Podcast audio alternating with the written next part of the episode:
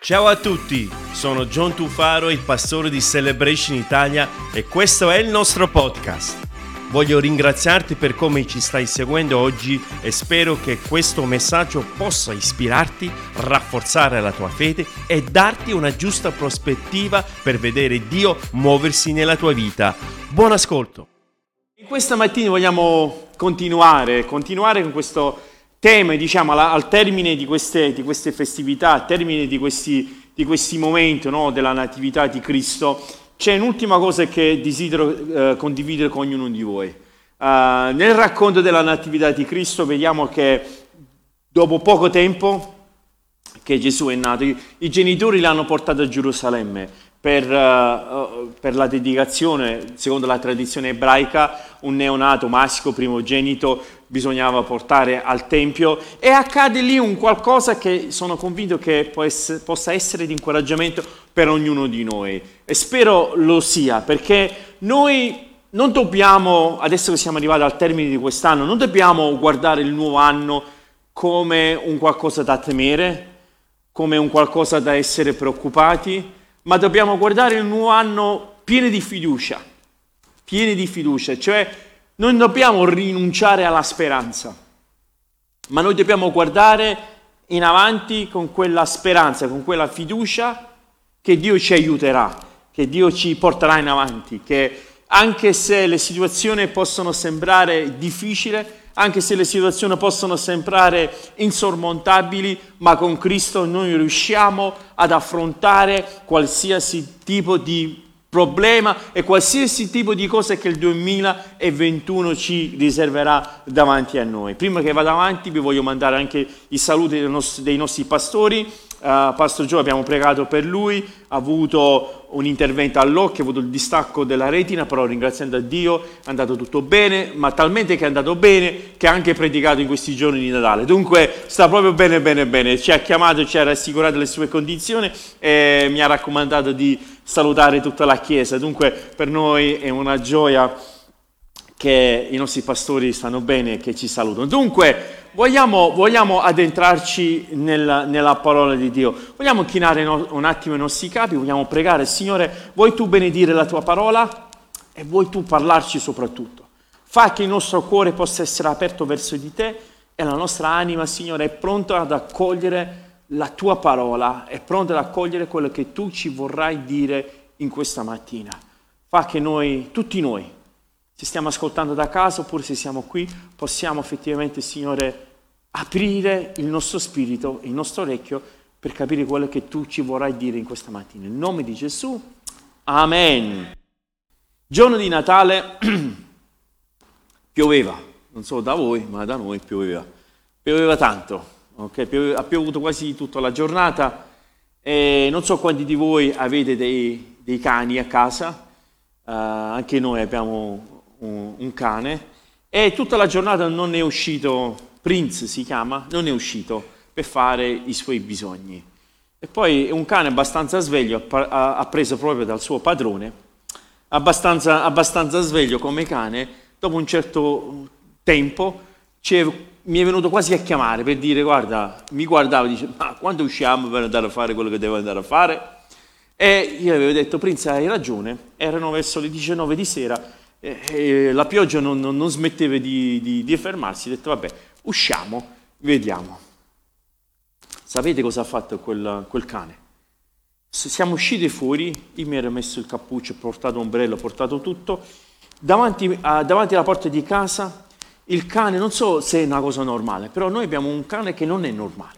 Un cane, un cane che non piace la pioggia, non ci piace sporcarsi le, le zampe, non vuole uscire, ok? Ha visto la pioggia, ha, ha, messo le zampe così davanti, lo stesso le zampe di dietro così, in modo tale che lui non camminava, ma non si muoveva in nessun modo possibile. Cioè io lo dovevo trascinare e non voleva scendere per fare la pipì, ok? Non volevo scendere nella pioggia, non volevo mettere le zampe nell'acqua. Io ho detto, Prince, sai che c'è di nuovo? Tu ora vieni a fare quello che devi fare. L'ho preso, l'ho trascinato nelle pozzanghere, ma lui così, non si muoveva così, io lo prendevo, detto, adesso deve fare quello che devi fare.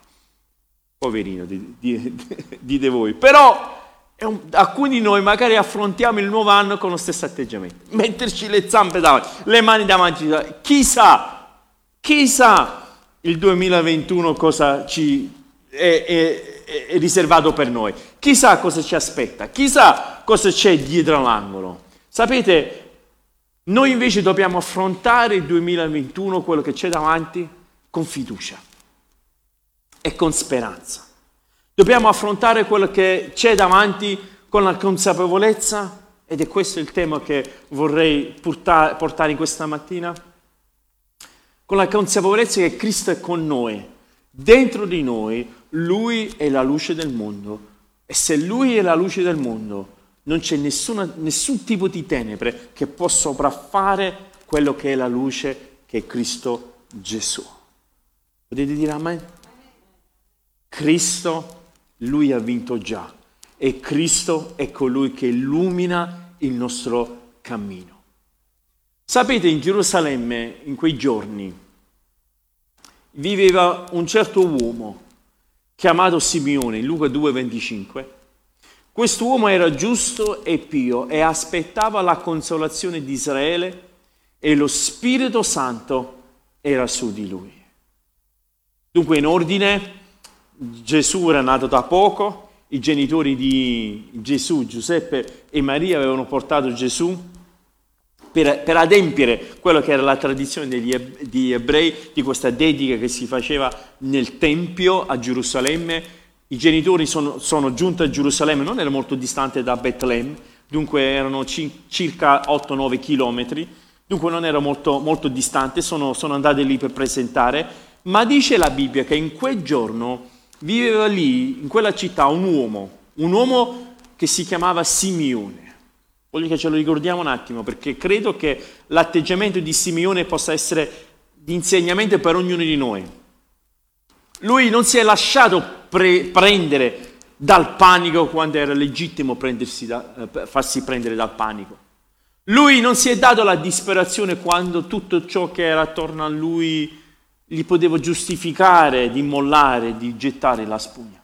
Dice testualmente era un uomo giusto e un uomo pio.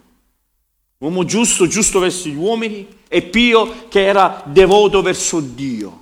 Dunque il giusto equilibrio tra, essere un credente, credere e vivere in armonia con, con, chi ci sta attorno, ma soprattutto vivere in armonia con il Creatore. E dice che lui aspettava la consolazione di Israele. Lui aspettava. E, questo, e questa parola originale, nel testo originale, ci traduce in una maniera specifica che è un, un'attesa, è un, un, un modo di aspettare, o meglio, è un resistere, un resistere alle tante difficoltà. Dobbiamo, dobbiamo assolutamente capi, capire il tempo in cui viveva Simeone c'erano i soldati romani che avevano occupato Gerusalemme, c'erano delle tensioni interne, stesso tra gli ebrei, vi ricordate, no? tra gli estremisti, quello, i zeloti e quello che erano un po' più conservatori, no? quello che cercavano in qualche modo di convivere con il regime romano. Dunque c'era tensione anche stesso tra gli ebrei, c'era tensione tra i sacerdoti, coloro che apportavano una certa veduta, piuttosto quelli che erano di un'altra veduta. Dunque c'era tensione a tutti i livelli. Poi c'erano l'introduzione e l'integrazione sociale degli ellenisti, cioè sarebbero quelli che venivano dalla Grecia, che portavano i loro insegnamenti, portavano le loro tradizioni. Dunque c'era questo mescuglio, se vogliamo, tra i romani, i greci e gli ebrei, tra di loro già erano ben divisi. E dunque c'era questa attenzione continua e delle rivolte erano qualcosa di normale in quei giorni. Dunque in questi giorni bui noi vediamo che c'era Simeone che non si è creato nessun tipo di problema, un Simeone che non ha mollato a credere e avere, a continuare ad avere speranza. La cosa peggiore che possiamo fare è mollare la speranza. La cosa peggiore che possiamo fare quando affrontiamo delle difficoltà, quando affrontiamo delle, delle, dei momenti, così come il momento della nostra storia, quando noi molliamo e lasciamo la speranza. Noi dobbiamo assolutamente conservare dentro di noi una speranza viva, una speranza che non, non è soggetta a quello che ci accade attorno a noi, così come Simeone. Lui non si è lasciato condizionare da tutte queste situazioni politiche e sociali che gli stavano capitando attorno, ma lui rimaneva fedele a quello che era l'insegnamento, ma soprattutto a quello che era la promessa dice il testo, dello Spirito Santo che gli aveva fatto a lui, dicendo che lui non sarebbe morto se non prima aver visto il Messia, colui che avrebbe portato consolazione al popolo intero, al mondo intero, a tutto l'universo durante tutta la storia dell'umanità. Ci deve essere un incoraggiamento per ognuno di noi di non mollare. Io ti voglio incoraggiare, anche magari se, se ci state guardando da casa, non mollare non gettare la spugna, ma noi continuiamo con la speranza, una speranza divina, una speranza che guardi in avanti, un'aspettativa fiduciosa. Non come, come, mi ricordo quel film, io speriamo che me la cavo. Non un atteggiamento, chissà, oh la canzone finché la barca va, lasciala andare. Non è questo l'atteggiamento che dobbiamo avere né in tutto ciò che facciamo, ma soprattutto anche nella nostra vita spirituale, la nostra anima. Non dobbiamo mollare, ma non dobbiamo continuare ad andare avanti. In Ebrei capitolo 11, versetto 1, ci dà la descrizione di quello che è la fede. E noi vediamo un, una parte che è fondamentale per, per la nostra fede, è la speranza. Ora la fede è certezza di cose che si sperano. Guardate qui e certezza di cose che si sperano e dimostrazione di cose che non si vedono. La fede è certezza di cose che si sperano. Noi per avere fede dobbiamo avere la speranza. Perché la speranza è quello, è quello, è quello strumento che permette che la fede subentra e ci porta lì dove la nostra speranza risiede. Se noi non abbiamo speranza, la fede ci può aiutare poco. Ma invece se noi abbiamo la speranza, se noi abbiamo questa divina speranza, se noi abbiamo questo fatto che Cristo è il nostro Salvatore e noi guardiamo verso di Lui, la fede ci aiuta a raggiungere a questa consapevolezza. C'è bisogno che guardiamo in avanti, c'è bisogno che alziamo la nostra testa, c'è bisogno che noi non molliamo, c'è bisogno che noi non ci lasciamo condizionare da quello che ci circonda, ma invece che alziamo la testa e andiamo avanti. Io ringrazio a Dio, come ha accennato prima Giacomo, che in quest'anno, l'anno forse più difficile nel, nella storia recente per tutta l'umanità, la Chiesa di Dio non si è indietreggiato, ma noi vediamo che la Chiesa di Dio ha continuato ad andare avanti in valore in valore, cercando e creando e raggiungere le tante persone che hanno di bisogno. Mai ci saremmo sognati di raggiungere le centinaia e centinaia di persone che stiamo raggiungendo. Mai ci saremmo sognati di raggiungere tante famiglie con tante, con tante generosità. Non ci saremmo mai aspettati, ma dimostrazione a dimostrazione che la Chiesa di Dio non si fermerà mai, ma avanza avanti continuamente. Amen?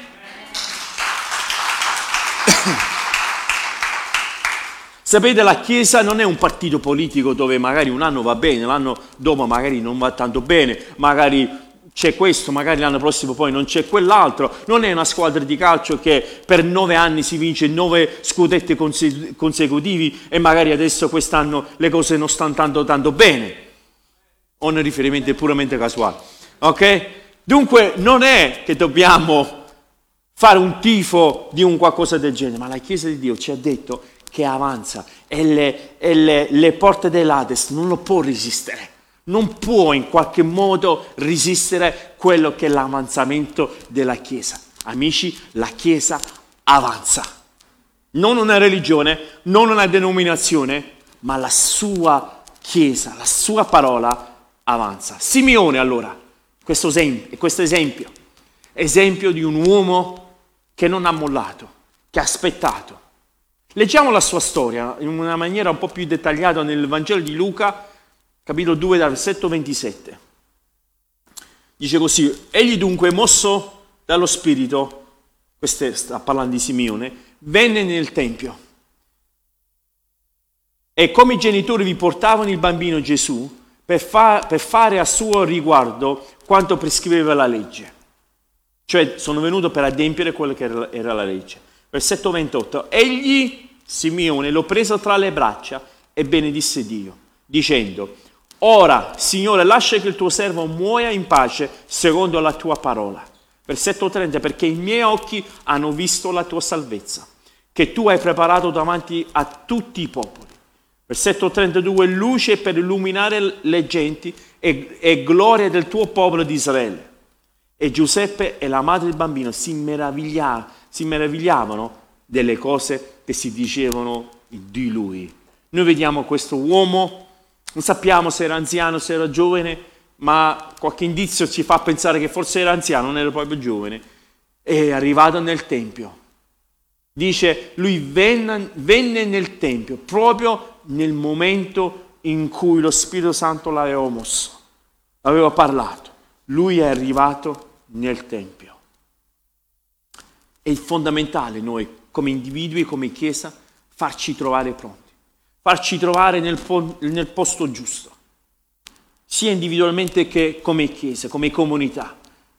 E io ti voglio incoraggiare in questa mattina, che delle volte tu pensi che magari sei ininfluente, magari tu puoi, puoi pensare che non hai nessun tipo di dono, magari non hai nessun tipo di, di mandato, magari non ti senti adeguato all'altezza di tante persone che magari ti circondano, ma io ti voglio incoraggiare in questa mattina che magari solo con la tua presenza, con il tuo, il tuo sorriso, o magari con una sola tua parola, tu ti puoi far trovare nel posto giusto, al momento giusto, dando una parola perfetta per una persona che ha tanto di bisogno. E questo è il ruolo nostro della Chiesa, anche farci trovare, anche quando è calato il buio in questa pandemia, in, questo, in questa città, in questa nazione la tua Chiesa ha continuato a risplendere, a continuare a emanare luce, a continuare a emanare amore e speranza a tante persone che non c'erano. Quest'uomo è entrato nel Tempio. E sapete quanti bambini, quanti altri genitori potevano essere in quel tempio in quella, in quella giornata? La, la, giornata che i genitori sono venuti per dedicare Gesù non credo che era l'unico bambino, non credo che, credo che era l'unica coppia che si era presentata nel Tempio in quel momento, ma Simeone non ha perso d'anima. Lui è entrato nel Tempio e quando è entrato nel Tempio vide il bambino e disse sì, ora posso andare in pace. E, questo, e ci sono stati dei passaggi che per noi possono essere fondamentali e voglio incoraggiarvi in questa mattina. Affrontate il 2021 non lo dobbiamo affrontare come il mio cane ha affrontato la pioggia, cioè mettendoci le zampe in avanti. Non dobbiamo affrontare in preda al panico. Non dobbiamo affrontarlo magari perso in qualche modo, senza una bussola, ma noi dobbiamo affrontare il 2021 fiduciosi e pieni di speranza. Però vi voglio fare una domanda. Che aspetto ha la speranza per te? andando verso il 2021. Che, che aspetto ha la speranza? Sono convinto che per Simeone la speranza per lui forse era un guerriero, era un liberatore, una, un, magari una figura politica che in qualche modo potesse essere forte, non certamente un neonato di due, una coppia appena sposato, giovanissimi, Sicuramente non era quella l'idea della speranza. Se chiedi un po' ai sacerdoti qual è la speranza per te in quel momento, magari era il Messia con tutta la sua gloria. E se ci chiediamo tra di noi, guardando il futuro, guardando avanti adesso, e ci chiediamo tra di noi la speranza che forma ha, che modo c'è, che, che identità ha la speranza. Magari ognuno di noi magari può dire una cosa diversa, un conto in banca, un posto di lavoro, il vaccino, tornare in scuola in presenza e le mamme dicono amen, ok. Tornare alla normalità, tornare a fare quello che magari tante cose prima non, non potevamo fare. La speranza che, che forma ha? E io credo che questo per noi deve essere di insegnamento, che Cristo Gesù non aveva la forma sicuramente che si aspettava Simeone. Siete d'accordo? Lui si aspettava un liberatore, si aspettava un qualcuno che era di peso, che, libera, che potesse liberare il popolo di Israele, ma si è presentato un neonato. Magari se io e te, guardando questo neonato, ma Gesù, tu hai detto un liberatore, ma questo è un neonato. Che, che devo fare questo neonato? Chi è questo neonato? Invece, il verso che noi abbiamo letto, il versetto 28, dice Simeone, lui, egli l'ha presa tra le braccia, l'ha accolto. Io voglio dire questo. Delle volte noi ci aspettiamo una benedizione, una liberazione che deve arrivare in una forma che noi ci aspettiamo. Forse noi ci aspettiamo che si deve presentare una soluzione nel modo che va bene per noi, che è riconoscibile a noi. Però vi posso assicurare, ed è capitato per me tantissime volte, la maggior parte delle volte si presenta in una maniera che se noi non siamo attenti, magari ci sfugge e perdiamo quello che Dio vuole fare nella nostra vita. Se noi non siamo attenti, sapete il nome Simeone significa ascoltare. Se noi non ascoltiamo, se noi non siamo attenti a quello che lo Spirito stiamo facendo, noi rischiamo di non essere benedetti noi rischiamo di non ricevere e accogliere tra le nostre braccia il Salvatore di cielo e la terra. Perché? Perché arriva in una forma per noi non riconoscibile. No, ma quando mai la Chiesa deve essere per forza in questo modo? No, ma quando mai deve avere questa sembranza? Ma quando mai eh, così, colì, deve così, deve colì? Ma Dio si usa di chiunque vuole Lui, in chiunque modo che vuole Lui. Amen. E questo, è questo questa storia ci sta insegnando guarda che la salvezza di Israele stava arrivando in una maniera che non si aspettavano. Sapete, la preghiera che ha, ha rivolto Simeone, la benedizione che ha rivolto Simeone, è una benedizione particolare. Una benedizione che stava in qualche modo attestando non soltanto il fatto che Gesù era la speranza, ma anche il fatto che Gesù era veramente la speranza per tutto il mondo. Stamattina mi è venuto in mente un ritratto che ha dipinto Rembrandt, famoso uh, artista olandese, che dipingeva molto spesso le situazioni della Bibbia. Lui ha dipinto questa scena proprio all'inizio della sua carriera, aveva 23 anni di questo quadro imponente. Non ho avuto tempo perché ci ho pensato stamattina per mostrarvelo. Questo quadro imponente, questo quadro uh, bellissimo. Um, maestale, in una maniera fatta quasi la perfezione, una delle opere d'arte eh, più belle in assoluto. Alcuni critici d'arte dicono che forse in qualche modo lui ha voluto strafare perché c'è questo gioco di luce, questo, questa scena di questo tempio, c'erano una quindicina di persone nella penombra che si vede e non si vede, si vede questo Simeone che sta inginocchiato a fianco a Maria e Giuseppe con la luce, un raggio di luce che scende dall'alto verso in basso che illumina questo bambino, veramente un, un quadro particolare che in qualche modo ci dice che il centro di tutto ciò era questa purezza di Cristo che lui è la speranza.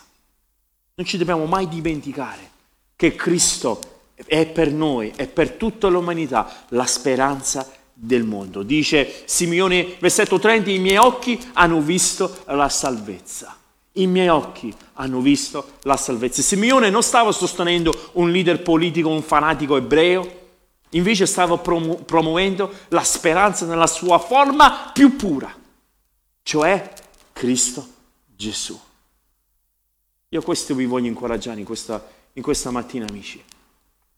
Vogliamo guardare Cristo Gesù, vogliamo guardare Lui come la nostra speranza, ma non vogliamo sentirci stanchi, non vogliamo sentirci smarriti o perduti in qualche cosa, ma non vogliamo alzare il nostro sguardo e guardare a Cristo, che Lui per noi è la nostra luce.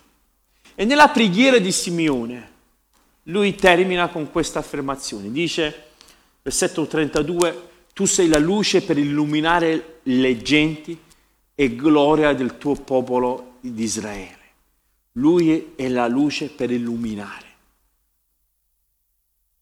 Sapete che nel Vangelo di Giovanni Gesù ha affermato per sette volte che lui era, io sono il pane della vita, io sono. Lui ha fatto diverse affermazioni nel Vangelo di Giovanni e una di queste affermazioni, in Giovanni capitolo 8, versetto 12 se non erro, sì, disse così e Gesù di nuovo parlò a loro dicendo io sono la luce del mondo.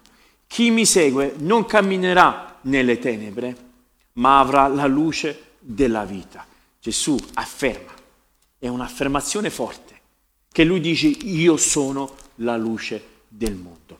Perché chi stava attorno a lui ascoltava questa affermazione, era un'affermazione forte, audace. Perché? Perché se noi guardiamo la creazione di cielo e la terra, noi guardiamo Dio come si comporta nei confronti delle tenebre. In Genesi capitolo 1 versetto 1 sta scritto nel principio Dio creò i cieli e la terra e la terra era informe e vuota e le tenebre coprivano la faccia dell'abisso. Vedete, dove non c'è la luce c'è il vuoto, dove non c'è Gesù c'è il vuoto, dove non c'è Lui c'è tenebre. E lo Spirito di Dio alleggiava sulla superficie delle acque. Versetto 3. Poi Dio disse, sia la luce. E la luce fu. E noi vediamo che Gesù, dopo, due, dopo migliaia di anni, stava affermando, io sono la luce del mondo. Dunque vedete che alla luce di quello che era la creazione, a quello che abbiamo appena letto in Genesi, dove soltanto con la voce di Dio ha abilitato quello che era la luce. Gesù stava affermando che lui era la luce e lui è la luce per noi in questo momento, in questo mondo di tenebre. La voce di Dio ha innescato la luce in esistenza. Non c'è bisogno di continuare di vivere nell'oscurità, soltanto la sua voce di Dio. E sapete che questa stessa voce è così potente che grida ancora oggi. La Bibbia non è soltanto un libro, ma la Bibbia è una voce, è la voce di Dio che ancora oggi, dopo migliaia e migliaia di anni, echeggia vita a ognuno di noi che soltanto noi lo permettiamo di impregnare la nostra vita. La voce di Dio è questa parola che noi abbiamo a nostra disposizione. La voce di Dio è così potente che soltanto con la sua voce è innescato la luce. C'era vuoto e c'era oscurità. Non so quanti di voi avete mai visto proprio oscurità, oscurità, oscurità. Mia moglie ci piace a dormire all'oscurità. Le persiane le mette così stretto, stretto che non c'è, non c'è proprio, ness- non si sa se è notte, se è mattino, non si sa niente. Lei piace dormire in questo modo. Dunque anche delle, dei pulsanti se ci sono che si deve coprire perché non vuoi vedere nemmeno un'ombra di luce. Però non so quanti di voi questo tipo di oscurità è quasi, quasi, quasi, quasi preoccupante. E uno si sveglia la notte e non sa mai ma che è? Dove sono? Chi è? Un fiorino. Che non sappiamo dove siamo, non sappiamo dov'è. È questa oscurità, è questo, è questo niente. C'era questo Dio, soltanto la sua voce, nasce questa luce. E Simeone diceva, egli è la luce. Io ti voglio dire una cosa, che anche se noi decidiamo di chiudere la voce di Dio, tu stai chiudendo la luce nella tua vita, che possa illuminare i tuoi passi. La luce non può essere sopraffatta dall'oscurità, la luce non può essere vinta dall'oscurità e la luce non può essere sorpresa dall'oscurità. Dunque la luce andando verso il 2021 non può essere sorpresa. E chissà aspettava che succedeva questo nel 2020? Dio non si è detto questo. Dio non sta lì sul trono guardando tutto ciò che è successo nel 2020 e si sta dicendo tra i suoi angeli, Ma chi se l'aspettava nel 2020 che usciva questa cosa? Dio sa ogni cosa. Dunque noi dobbiamo essere sereni che affrontando il 2021 Dio è con noi. San Francesco d'Assisi disse queste bellissime parole, disse tutta l'oscurità del mondo non può spegnere la luce di una singola candela. Tutta l'oscurità del mondo non potrà mai spegnere la luce di una singola candela. La luce che è Cristo Gesù non può essere spenta, non può essere spenta da quello che è l'oscurità di questo mondo. Sapete che anche noi possiamo diventare luce di Dio. In 2 Corinzi capitolo 4 versetto 6 l'Apostolo Paolo eh, elabora questo pensiero che ho appena detto, cioè perché Dio che ha detto splende la luce nelle tenebre, riferendosi a Genesi, ha fatto risplendere la sua luce, guarda qui, nei nostri cuori, per farci capire che è la sua gloria ciò che brilla sul volto di Cristo Gesù. Vedete la stessa luce che migliaia e migliaia di anni fa, nella creazione, ha detto sì la luce, è la stessa luce che brilla nei nostri cuori, la stessa potenza, lo stesso Cristo che è dentro di, di noi. E noi, entrando verso il 2000, 2021, anche se sembra buio, dobbiamo avere la certezza che noi la speranza non la molliamo, che noi andiamo avanti, fiducioso che Cristo è con noi, che Lui ci guarderà, che Lui ci benedirà, che Lui ci porterà in avanti. In Matteo capitolo 5, versetto 14, vediamo che le cose un po' cambiano qui. Gesù fino a qui ha detto sempre io sono la luce del mondo, in Matteo capitolo 5, il sermone sul monte, lui aggiunge una, una, una, una frase fondamentale. Lui dice voi siete la luce del mondo. Una città posta sopra un monte non può essere nascosta. Contestualizziamo prima queste parole, voglio contestualizzarlo un attimo. Gesù stava parlando a Capernaum, un paese sul, sul lago, dove da questo paese, guardando sul lago, guardando oltre, ci sono questi, questi appendici, ci sono questi, queste colline, questi, questi monti. E c'erano queste città su questi monti, che quando, quando calava il buio, calava il sole, ovviamente non c'è l'illuminazione stradale come ce l'abbiamo adesso, da lontano si può notare soltanto questi, questi paesi, queste cittadine sul monte.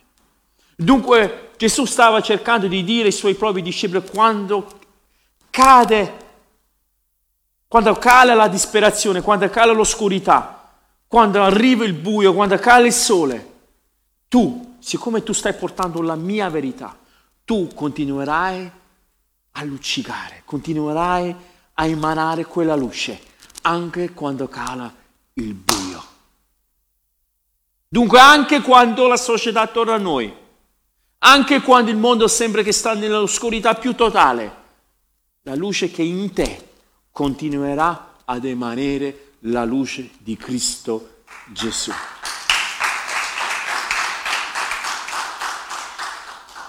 Versetto 16 del sempre Matteo capitolo 5, così risplenda la vostra luce davanti agli uomini affinché vedano le vostre buone opere e glorificano il Padre vostro che è nei cieli. Gli uomini devono vedere la luce che noi emaniamo.